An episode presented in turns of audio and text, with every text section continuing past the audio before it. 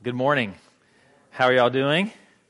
It's good. Good. That's good. One of you is doing great. That's wonderful. We are glad to hear that. We're glad that you're here on this beautiful uh, sunny morning. Grab your Bibles. You know, I speak that by faith, right? Yes. To, to grab your Bibles, the book of Luke this morning, chapter 24. We start there and then we work our way into the book of Acts. Today we start our study in the book of Acts, and I'm excited about this. I've been looking forward to this for some time as we've been talking through this, and we have been planning this out. It, it's exciting to get into this book. It's so powerful. The, the struggle of all of this has been that there's so much here that we could simply spend probably years working our way through the book of Acts. We will not do that. We have gone through and selected things that we feel like the Lord is speaking to us in our church to share with you from, from that book. Today, part one of our study, and simply it's titled Clothed with Power. And, and if we're going to talk about church, which you saw this tremendous video that Seth and his team produced for us this morning to lead into our study today, and if we're going to talk about the church, then we have to simply start with what sets the church apart from all the other entities in the world in which we live today. And you say, oh, Mark, well, I, I know what that is, and, and that is, well, it's the bride of Christ. Well, then you are correct in saying that. And that is, it's made up of individuals who are simply functioning collectively as a body. We know that we've all been given certain places in the body to fill. Yes, absolutely. All of those and even more. But when we come to texts like we're going to read in just a moment from Luke chapter 24 and verse 47, what Jesus says to us, oh, it's quite different. What he says there, he doesn't say about anything or anyone else. And it makes us begin to think and brings us to this thought of truly of that of clothed with power and how that applies to the church today. So can I begin reading this morning before we get into the book of Acts because it leads in so perfectly. Acts, Luke chapter 24, verse 47 and that repentance for the forgiveness of sins should be proclaimed in his name to all nations, it says, the words of Christ, beginning from Jerusalem. You are witnesses of these things, and behold, I am sending the promise of my Father upon you. Stop for a minute, just a reference back to the Old Testament, that what Christ is doing, he is quoting his own words. I love saying that because sometimes we say, oh, Jesus is quoting the Old Testament, but he is God. So he's quoting his own words from the Old Testament,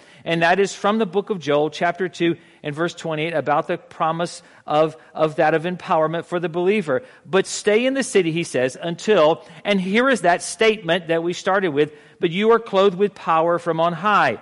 Now, what he's doing here, let me set the scene for you for a moment. He's speaking to his disciples at this moment of the ascension. Jesus gives them some very detailed instruction. He says, Hey, here's what you're going to do. Here's where you're going to go, first of all. And while you're there, this is what I want you to do. And the purpose of waiting there, oh, he says it's power. He said, it is the power. That is the purpose of your wait there. And when you look at this in context, verse 30, 49, you see that what happens is this, that, that power that Jesus is speaking to his disciples about, Somehow, that power is connected to that of the proclamation of the gospel beginning in Jerusalem and working its way through the rest of the world. It's such a powerful thought. But up to this point, his disciples, oh, they still believed and they're still holding to this thought that Jesus has a plan of simply taking over Jerusalem again, kicking out the Romans in their occupation, sitting in that of his rightful throne of David, and they're going to become like vice kings with him and they're going to rule in Jerusalem. But God's plan, that's not his plan yet for them, but they still don't understand that, and we're going to bear that out in the book of in the book of Acts in just a moment. But to understand the church, then we have to start, I think, with the words of Jesus concerning the arrival of power that the disciples are yet to experience. It's a power, he says, that is simply to spread the gospel through all the corners of the world. It's the mission of the church today. And when you begin to read the book of Acts, what we realize is this it's a bridge. It's simply a bridge from the synoptic gospels of Matthew, Mark, Luke, and John. It's a bridge between the gospels and the rest of the New Testament. Excuse me. In order to really understand fully, I believe, the rest of the New Testament, you kind of have to really get a good working understanding of the book of Acts. It's written by Luke. We know that. We understand that. And it shows how simply the apostles carry on the work of Christ that Luke simply gives us a very good historical account of in the book that he wrote of his namesake. And, and, but the book of Acts is one of those books that when we simply find ourselves starting a study in that, we tend to have some pre- preconceived ideas about what this is going to look like. We do. And life is like that, isn't it? We have preconceived ideas about a lot of things. This weekend, uh, Friday and Saturday, Reba and I had the opportunity, and Reba's still there with our granddaughters in Atlanta. But I had the opportunity, along with Reba, to spend two days with them in Atlanta while their parents are going off having a lot of fun. They stuck us with the kids, you know? That's what you do to grandparents, which we love it. It's wonderful. I told them, I told my son and daughter in law, listen, here's the thing that when your car leaves the threshold of your driveway, all of your rules cease, and it's also Papa and Graham's rules. Now, that's exactly what's going to go down. And so everything is just great. And so we had this great weekend, and I have a granddaughter that's one, and that's Abigail, and I have another one that is seven, and that's Emma. And we had a wonderful time. We did puppet shows and we did all kinds of stuff together, and it was a great time. So I came home yesterday afternoon got in the car after having two children, you know, for two days. I got in the car and I take a, took a real deep breath, you know. I did. And I was thankful that I was leaving Reba with them and I was coming home. yeah. And so I got in the car and, and I got everything set up and I had my snacks and I had my coffee on my way drive back from Atlanta to to Greenville or to Anderson last night. And so I, I, got all the things set in my car, got it all ready, got my, uh, I had my phone out, had my iTunes set to go, and I was going to have this amazing worship time on the way home. And so I kind of had my Elevate worship ready to play. And so I wanted to get out of traffic. I wanted to get out of traffic, and once I got out of traffic on 85, then I was going to have this time between the Lord and I, and I was going to play this music. I was going to play it as loud as I wanted to, and I was going to sing as loud as I wanted to, because there's nobody to tell me how bad I sing in the car. It was just me and the Lord, you know, and we're going to have this time, and so I had this preconceived idea of what that was going to happen when I hit that play button. And so I got on 85 and I hit the play button, and all of a sudden it wasn't Elevate Worship. You know what it was? It was Baby Shark, do do do do do do, Baby Shark. Is exactly, that's what's blaring in my car, you know? Yes. Now I know that I just set that mind worm into your brain, right? That you can't get that out. And if you have kids, you've heard that before. Oh, it sticks in your mind. You think, oh, Lord, please get this out of my brain. And that's what I had this idea of what was immediately going to happen, and Elevate Worship was going to take place, and this wonderful time, and then Baby Shark, and that's stuck in my brain for the rest of the trip. Listen, when we approach the book of Acts, because of some of our church backgrounds, or maybe you have just read portions of it, you sort of have this preconceived idea of what it's about. And as we talk about other scriptures over the years together, we say, oh, the book of Acts is, it's prescriptive. And, and so what it does is kind of tell us kind of what we should do. And some say, no, no, if you read it, it's very historical because we know that Luke wrote it. So it's very, very descriptive, that it tells us a lot about the work of the disciples in that time. And can I tell you the beautiful thing about the book of Acts is it is both. It is absolutely both. That's why I'm excited about us teaching and exploring this book together because it is absolutely both. Because you have what you have is you have in chapter one, you have the ascension, you have the disciples staying there. That Jesus is speaking to them and they're, they're watching him rise. There's men clothed in white around him and they're speaking to him saying, why are you standing here gazing? You have all those kinds of things that's happening in the book of Acts. And then later on in that first chapter at the very end, you also have some prescript, prescriptive kind of thing where it says that, hey, here's some steps if you want to be clothed with power, if you want this power to be a witness. And so I love the book of Acts because when it tells us the things that God has done, it bolsters our faith to truly trust Him, to move out in the things that He's called us to do. That is the beauty of the book of Acts. It really is. But what I realize is this the book of Acts has a point. It has a very powerful point for you and I. And it's very easy, I think, for us to get, and this is kind of an introduction for a moment. It's very easy for us to get kind of lost, I think, in the miraculous that we find there. And the miraculous is extremely important. Understand that. And the book of Acts is absolutely full of the, full of the miraculous. It is. But we can get caught up in things like signs and wonders and tongues and prophecy and healing. We can get caught up in all of that and can I tell you something? And please love me through this and let me have the opportunity this morning to share the text and the teaching with you that those things are not the point. Those things are not the point. They are events that lead us to the point of understanding of the book of Acts, but they are not the point.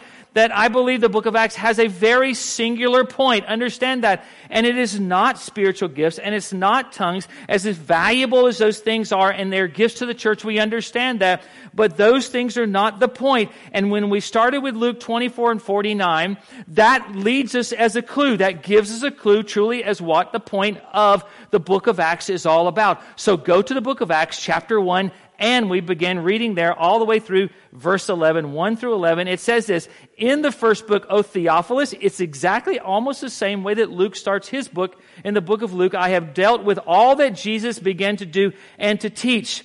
So if the book of Luke is a recording of the works of Christ, then Acts is a continuation of those works played out through the church. It's simply the works of Christ played out through you and I and through our lives. It's that. And so he goes on to say, until the day when he was taken up after he had given commands through the Holy Spirit to the apostles whom he had chosen.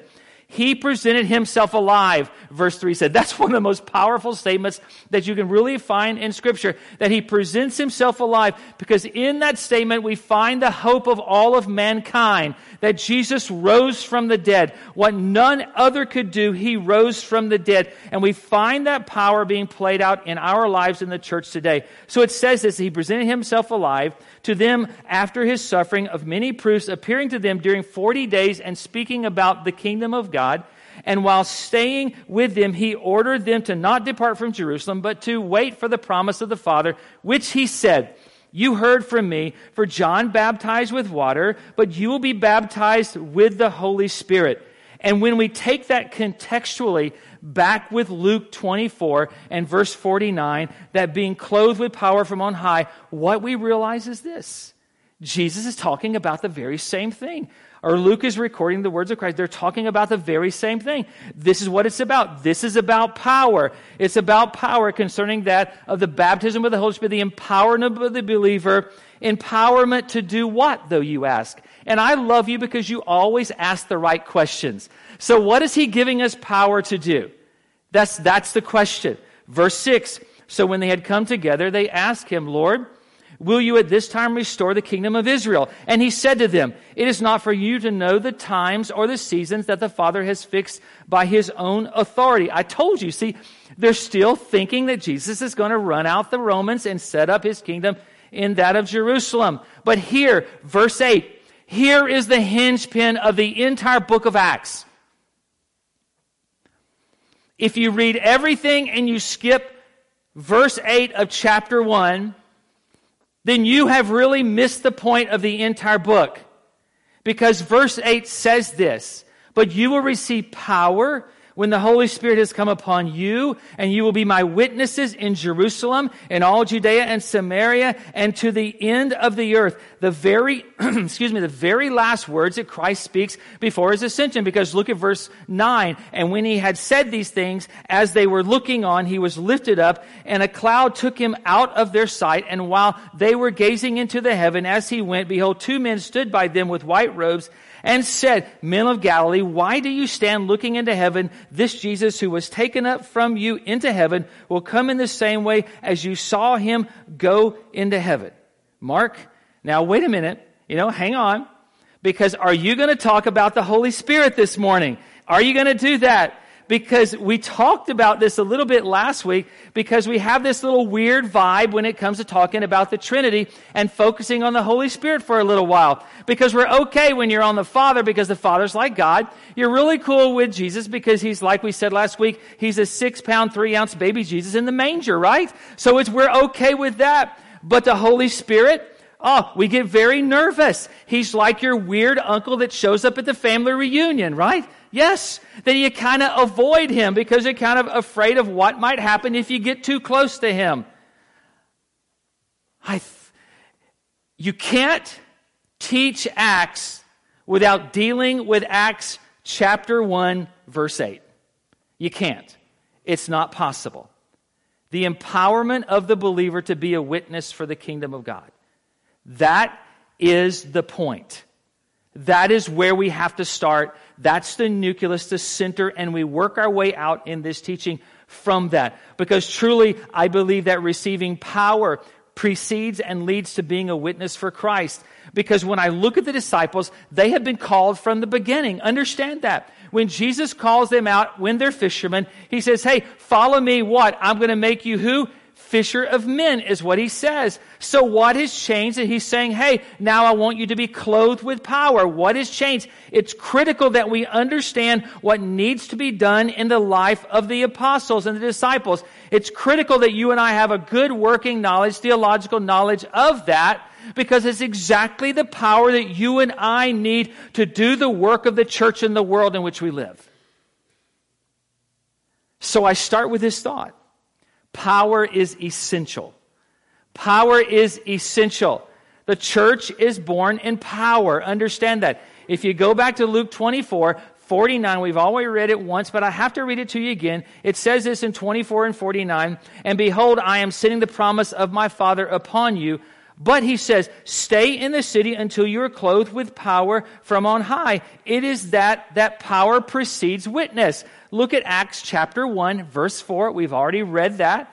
And while staying with them, he ordered them not to depart from Jerusalem, but to wait for the promise of the Father, which he said that you have heard from me. That truly Acts is a bridge for you and I to the rest of the New Testament and the understanding of the writings of the writers from that point on. What is the common thread of the two verses that I just shared? Power comes first. That's exactly what he teaches. That power comes first that this gospel is to be taken to all the nations. Jesus tells us, beginning in Jerusalem. You start in Jerusalem, he says. You go to the Jerus- you go to the coffee shop in Jerusalem and you share my gospel there in the power of the Spirit. And then you move on to Judea and you move on to Samaria and you move on to the other most parts of the world. The witness of the disciples is to be expanded. He's expanding their spiritual influence in the world outside of their cultural boundaries. Outside of just simply sharing Jesus as the Messiah with the Jews, he's moving them out of their comfort zone.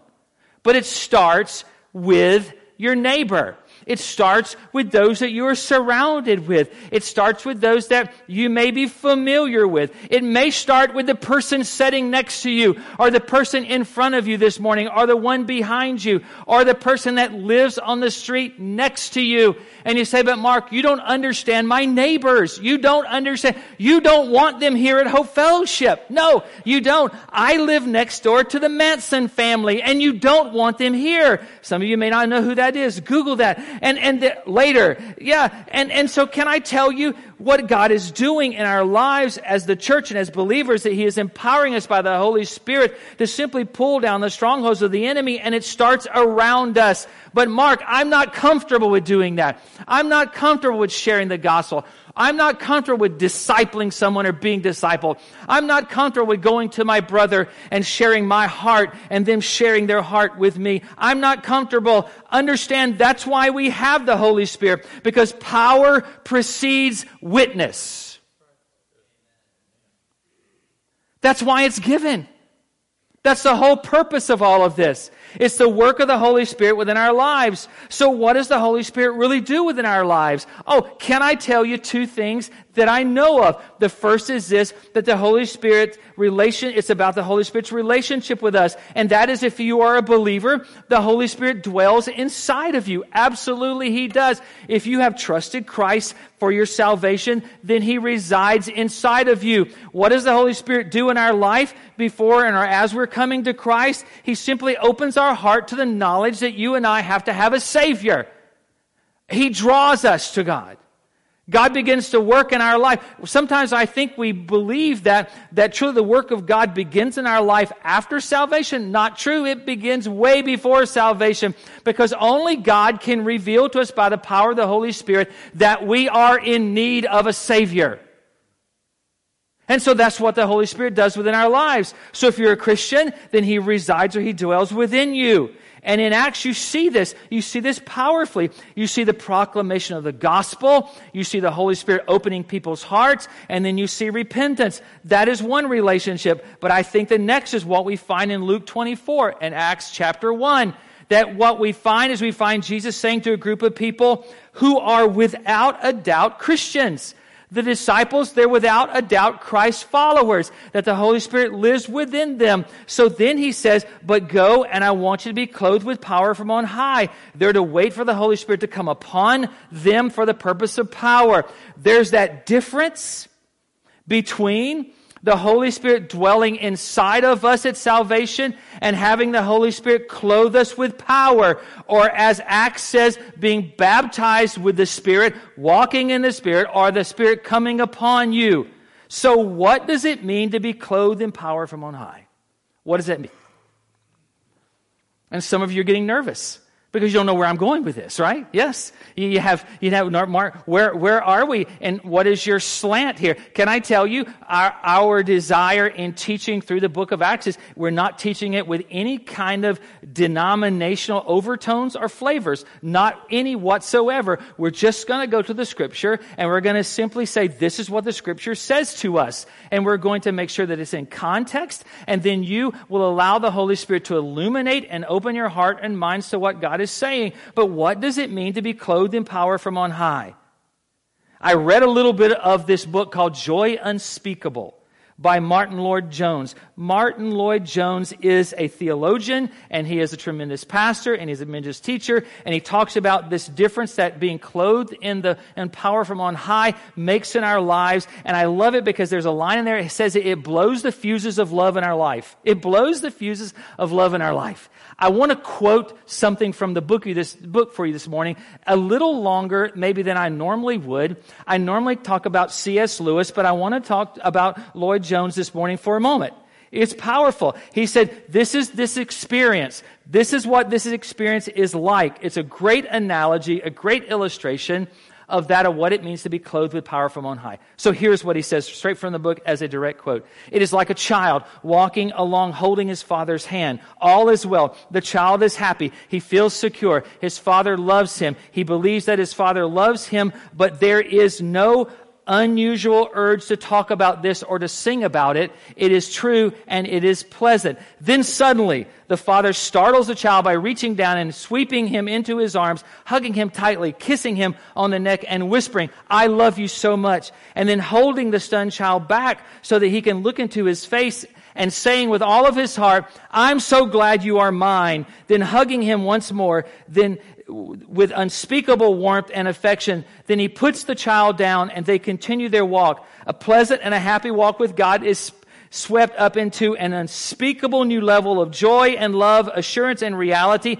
that leaves the Christian so utterly certain of the immediate reality of Jesus that he's overflowing in praise and more free and bold in witness than he ever imagined he could be. The child is simply stunned. The fuses of love are so overloaded, they're almost blown out the subconscious doubts that he was thinking about, but that, uh, that he wasn't thinking about, but that pop up every now and then, they're gone. In their place is utter and indestructible assurance, so that you know that you know that you know that God is real, that Jesus lives, and that you are loved, and that to be saved is the greatest thing in the world. And as you walk on down the street, you can scarcely contain yourself, and you can, you, and you want to cry out, my father loves me, my father loves me. Oh, what a great father I have. What a father, what a father. That is what it means to be clothed with power from on high. What a powerful statement. Jeez, I wish I had written that. That is so, that is so amazing. It really is. It puts it where I can understand it. It blows the fuses of our heart that we cannot contain at any moment anymore what God, who God is and what God has done within our life. And we're walking along holding hand in hand with Him. Yes, that's knowing Him, but He saturates our life. That is being clothed in power from on high. And we can't contain what God is doing. Wow. And as we work our way through the book of Acts, what you're going to see is the church simply moving in that kind of power. Yes. And, and can I tell you, just listen, I love the supernatural. Absolutely, I do. Uh, I, I, long for the supernatural in our lives, the miraculous to take place in all of our lives. I love that. But what I do realize, and I think that this kind of helps us as we move through this, that understand this, it's not the supernatural that anchors our soul in Christ. It's not. Miracles, it's those things don't anchor our soul in Christ. They were, they have never been able to bear under the weight of sustaining our own souls. That was never their purpose. They've always been about pointing us to the true, to the true source of all the power, and that is Jesus. That's the power of Acts. And I think that when we read it sometimes, we get so caught up in all those amazing, miraculous, and supernatural happenings that we find, and they are extremely important, and they have a role in what Acts is to teach us and what we glean from this. But I understand this, that they do not sustain our souls, but they point us back to the source of the power, and that is Christ, to be a witness in this world, to change this world for the sake of Christ, to make Him known to make him known. So I tell you this this morning and, and, and understand this. Pray to be clothed with power from on high. Yes, pray for the Holy Spirit to come upon you. Absolutely. Listen, but it doesn't mean that you're not a believer if you're not simply at that point in your life. Realize that. Don't leave here with any guilt. Never despise where you are in the journey that you're on with Christ. Understand that because He's leading you and He's walking with you and He's working in your heart. Understand it, but we have to deal with this subject. We have to. We, we can't go any further. Mark, why don't you why don't you choose like Psalms? You know, why don't you do that? You know, we could have gone there, you know? Or, or, or we, we just came off of, uh, well, this is Valentine's Day week. Dude, you could have like pulled out a, a series from the Song of Solomon. You could have done that, you know, we could have done that. That's right. And, and had to issue disclaimers each week, yeah, for that and have all the kids like stuck in somewhere with earmuffs on and all those kinds of things, right? So we could talk about those things. Why the book of Acts? Why?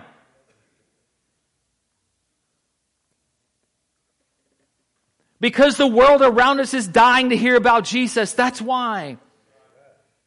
The world is full of people that are hurting. That is why this very room, in this very room this morning, there are people that are struggling who feel like there is no one in their life that they can speak to, talk to, open up to. And you're sitting here and God is saying, I want to clothe you with power. I want to baptize you with power today. I want to simply reside on you today so that you can go and you can discern the things in other people's heart. You can pray for them and you can love them and they can speak to you and you can speak back to them and you can see me work work through you. That's why we need the book of Acts. That's why. It's for us. Listen, let's just get this out right now. I will never get through these notes this morning. Understand that, okay? If you could see what I have up here, you would think, dear goodness, I should have packed a lunch. And it's this early service, you know, we're not even close to lunch yet. But, but I will, I'm going to tell you this. Listen, the book of Acts is not relegated to a movement in, in Christendom. It's not relegated to a denomination in, in Christendom. It's not relegated to whatever you have as far as your denomination on a sign in your front yard. It is simply for the church. It's for the church. It's for those who simply believe that Jesus is the only begotten Son of God, died for our sins, resurrected to bring us life, ascended and sits at the right hand of the Father. It is for the church. It is for you and I. But we have to deal with this promise of to be clothed with power from on high. So my second, second thought is this it's power with purpose. It's power with purpose. I wrote on my notes out beside, if you have a pen and you have notes this morning, I wrote special power. That's the only thing I could come up with, you know, special power. And so I go back to Acts chapter 1, verse 8, the hinge pin of the entire book. And it says this, but you will receive power when the Holy Spirit has come upon you, and you will be my witnesses in Jerusalem and in all Judea and Samaria and to the end of the earth. Listen, I, I had you to write special power in that because I wanted you to understand that this power is not, it's not exclusive. Understand that. But it's very inclusive to all that believe. But it is different. It is absolutely a very special power. Because what I realize is this That it takes power to become a Christian. Absolutely. But there's another dimension of power that Jesus is talking about, and the scriptures bear this out to be very true and very accurate to carry the gospel, to expand our areas of spiritual influence for the sake of the gospel, for you and I to move beyond the areas of our life that we are comfortable in. Hmm.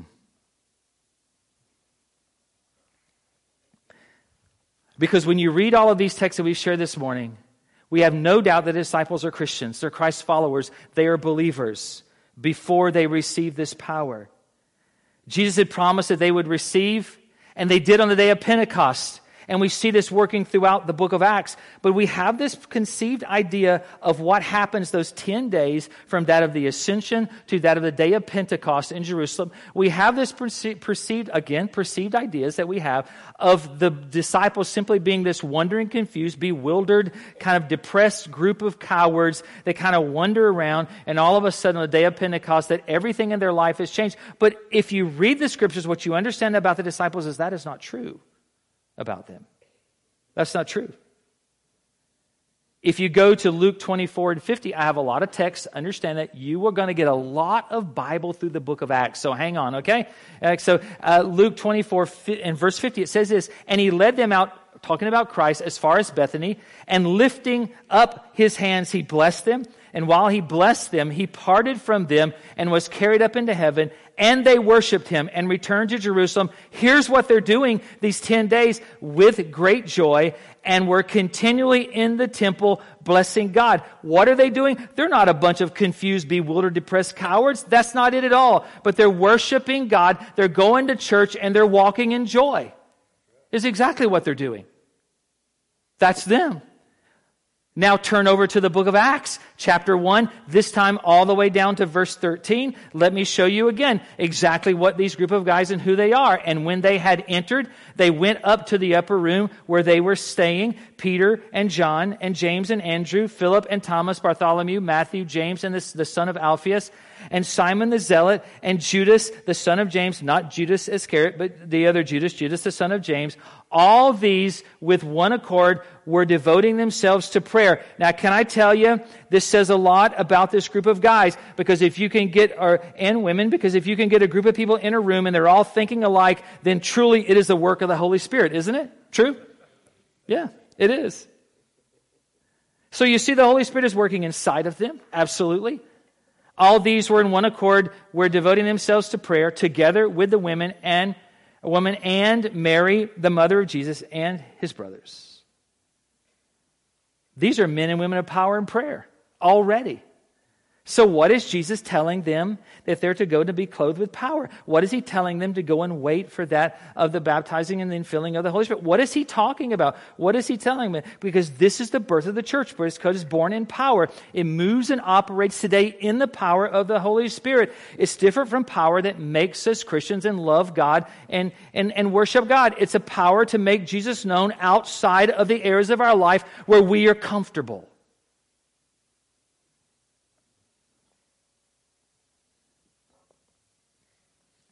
Mark, don't, don't get on me about the comfortable thing, okay? Don't, don't do that because I don't want to hear that because I'm in a comfortable place right now. And, and so I just don't want you to, to do that. I've had a coffee. I've had three donuts. I'm really good. I'm all jacked up on sugar this morning. I'm, I'm just loving the Lord Jesus and, and know and, and, and worship was good and all that stuff. And then you want to come in here and say that God is going to empower us with the Holy Spirit so he moves us out of our comfort zone in life. Yes. Yes. Because here's what the Holy Spirit does. In 2 Timothy 1 7 and 8, he gifts us with boldness. He gifts us with boldness. He does.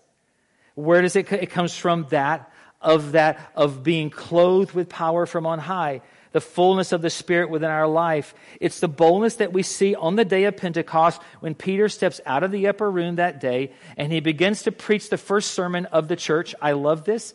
And he preaches this powerful sermon. And he says this, and, and he begins to talk about the things he knows about Christ. He goes back to the book of Joel, and he begins to quote the book of Joel, chapter 2, starting at verse 20. He talks about all those things, and at that day, 300 people are saved, baptized, and to them is extended the empowerment of the Spirit.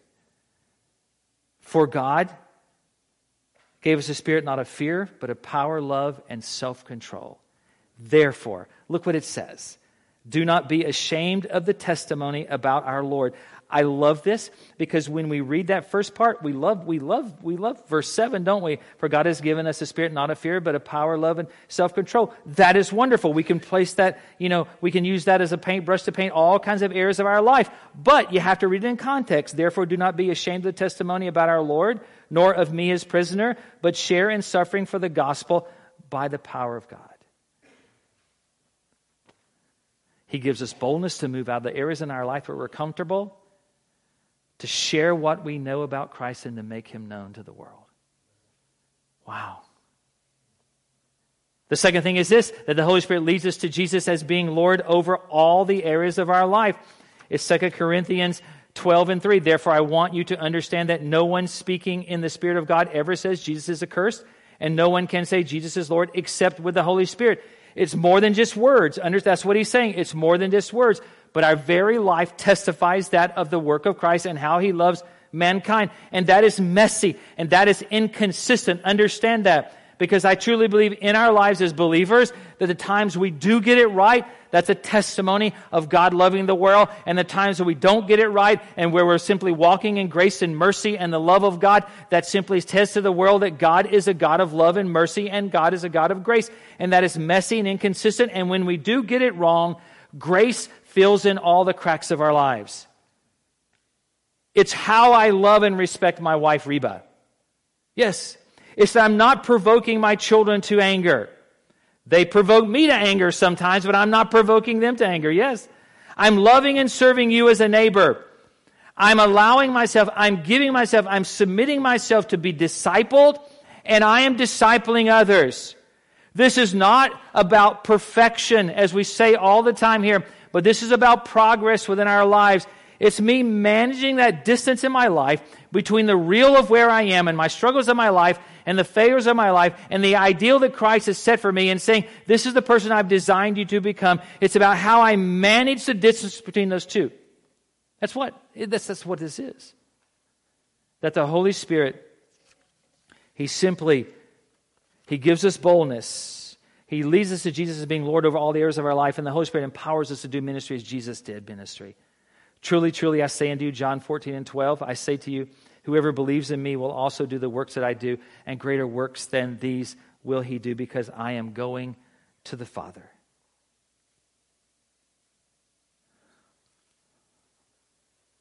And when we read that verse, huh, I think sometimes we kind of get our wires crossed, don't we? Yes, because when we read that verse, we think, oh, this is amazing. And this verse is about me walking on water. And this verse is about me raising the dead. And this work is about me doing all of these kinds of things. But when I read this verse in context prior to this verse is where Jesus gives us a new commandment where he says, love one another as I have loved you. And so what I realize in doing the works of Christ, what I understand this to really mean in my life is truly about loving others. It's about caring for others. It's about engaging, engaging in those that are marginalized in our culture, in our community. It's about embracing the outcasts of our world. That's what this is about. And so he gives us the promise of the Holy Spirit. That we fight against this cultural tendency to love each other superficially that we fight against this cultural tendency to think that truly we are friends if we just simply have checked the uh, I am your friend box on Facebook that we're friends, or I'm following you on Instagram. And again, you know, you say, Mark, we're so tired of you getting on that soapbox. Well, just hang on because they're probably going to be around a long time. And I keep to remind you, I love those things and they work real well. And I understand how we use those even in disseminating the gospel and informing you of things. But what I realize is they don't constitute friendship.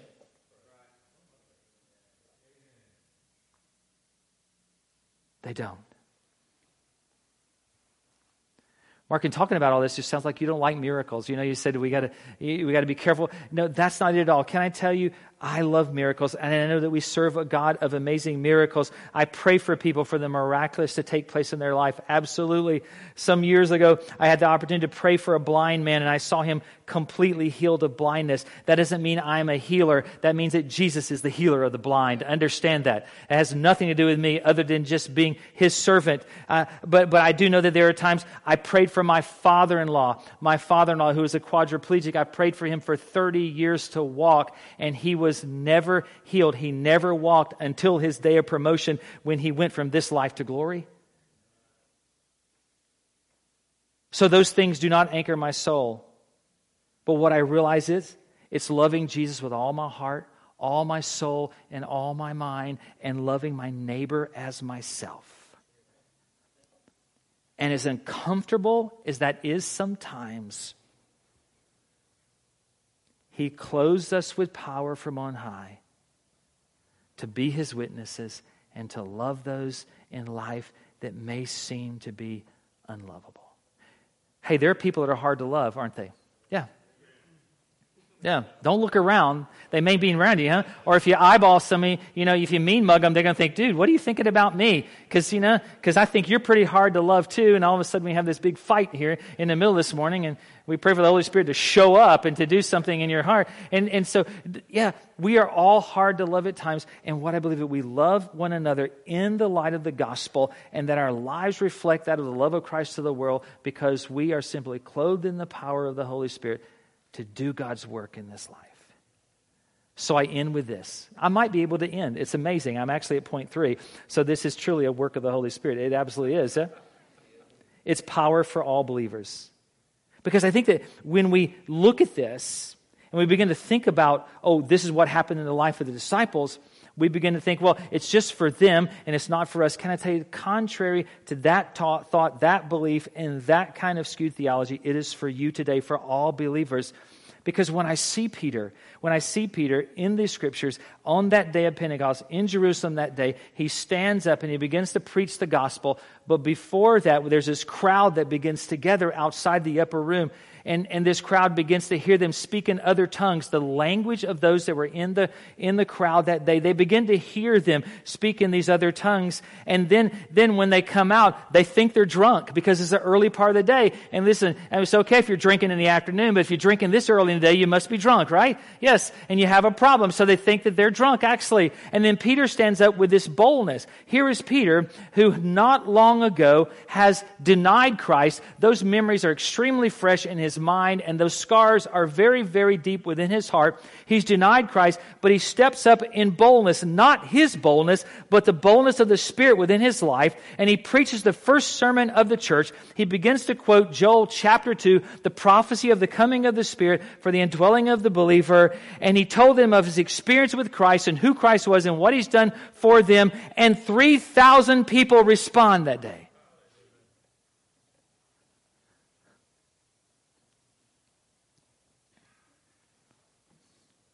That is perhaps the greatest ever church plant launch that has ever taken place. It is, isn't it, right? Yes. 3,000 people the very first day. In Acts chapter 2 and verse 37, in my last reading this morning says this Now, when they heard this, they were cut to the heart and they said to Peter and the rest of the apostles, Brothers, what shall we do? in my imagination, because I love that scripture is, is written to be read with imagination, not reading something that is not, but yet we can put imagination with it because not every, every thing and every thought and every emotion is described for us. And I think they're probably thinking, hey, they're, they're almost like, Peter, we've had enough. Stop preaching. You gotta stop. We've had enough truth. Just tell us how to respond to this. Because there was so much power behind Peter because he had been clothed, he had been clothed with power from on high. So much power. And Peter said to them, Repent and be baptized, every one of you, in the name of Jesus Christ for the forgiveness of your sins, and you will receive the gift of the Holy Spirit. For the promise is for you. Again, he quotes the coming of the gift of the Spirit and from Joel chapter 2, and for your children, and for all who are far off, everyone from everyone whom the Lord our God calls to himself. Not some elite group. Understand this, but he's speaking to this group, and they're farm fresh. Understand this, right? They are farm fresh. They have just accepted Christ into their life, and now He's beginning to talk to them about an empowerment in their life to be witnesses. I love the next part, it's my favorite. And with many other words, Peter preaches long too. I love that. Isn't that wonderful? I'm in good company. That's great. Yes, thank you. He bore witness and continued to exhort them, saying, Save yourselves from this crooked generation. So those who received his word were baptized, and there were added that day about 3,000 souls. Can I be, as we end, can I be prescriptive for a moment with you about this being clothed with power from on high? And so I think, and I know what Luke writes in here to answer a question for you and I. Mark, you've given us all this information, so how does this happen in my life? How does this happen? Because I'm relating to some experience right now, and I've kind of boxed this in about this baptism with the Holy Spirit. And I boxed this in sort of in my life with this power being clothed with this power from on high. Can I tell you, take the box away for a moment? Let's go to the Word of God for a second, what we just read. And so here's what the writer says. He said, verse 37 and verse 38, here's the process. Here's how this happens in your life. He said, first, you hear the Word of God, that you hear that Jesus is crucified buried, raised from the dead. He ascended to the Father. He's exalted over all of the universe. That in Him and Him alone is forgiveness and grace and mercy and love. Him and Him alone. That you heed the words of James, where it says, Not only are you a hearer, but you become a doer also, that you act on what you hear. We act on the truth that we hear. Father, I believe these things are true. I believe these things are true of you. I hear your word. And then he said in verse 39, it's to those that are called by God. And this is the part that excites me, I think, the most. For he says the promise is to you and your children. You know who he's talking to? He's talking to the Jews. He's talking to their comfort zone. He's talking to those that are of a church background and of a heritage. Well, I've been in church all my life. He said, Yeah, the promise is for you, but I'm not stopping there. He said, and then all those who are far off. For those of us who have struggled with life and with sin, we've struggled with God We've lived in darkness until Christ came in and he became the light for our lives. I don't know a ton of scripture because I wasn't raised in the church under that. I've got John 3:16 down pretty well because there's always that guy in NFL football games that holds up the cardboards, you know? I've got that one. Here is the beauty of this. He says, It is for you.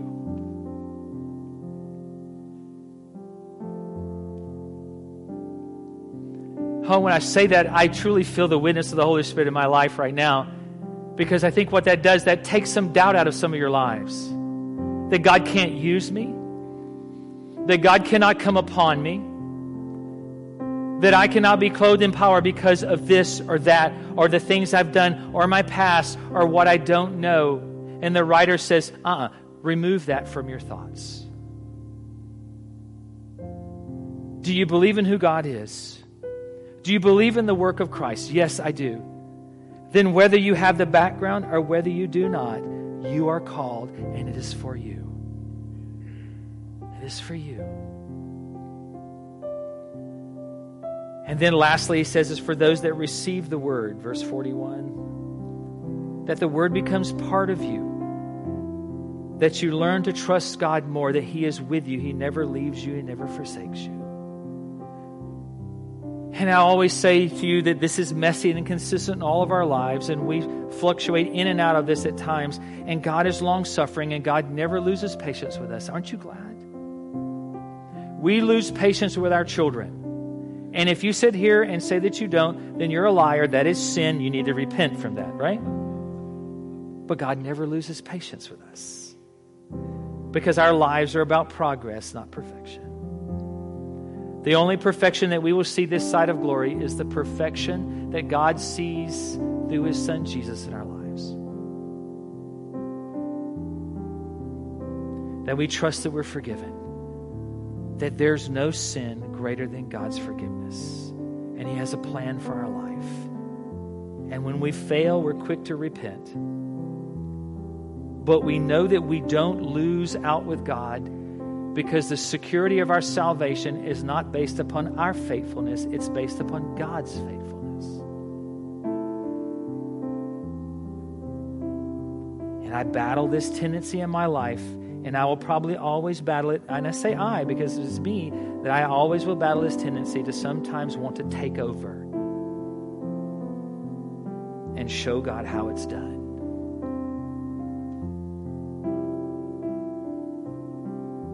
the being clothed with power from on high, the baptism with the Holy Spirit, the Holy Spirit coming upon you for the power to be his witness, is for all of those who hear the word of God, for those that are called by God, and for those that receive the word. So here's my thought as we close. that we open ourselves to the Holy Spirit that guides us, that gives us boldness this morning, that enables us to do the work of Christ, who gives us that boldness beyond however we are wired. Can I tell you something about me? Mark is actually a very disguised introvert. I wear the extrovert costume very well, okay? Understand that. But inside of me lurks an introvert. It is. Give me a book and a chair in a room by myself, and I'm a happy dude. You know that? I'm the guy growing up that if I'm walking down the sidewalk and I see you coming and I know you, I will find some other reason to walk to the other side of the street so I don't have to speak to you. That was me because I was so shy.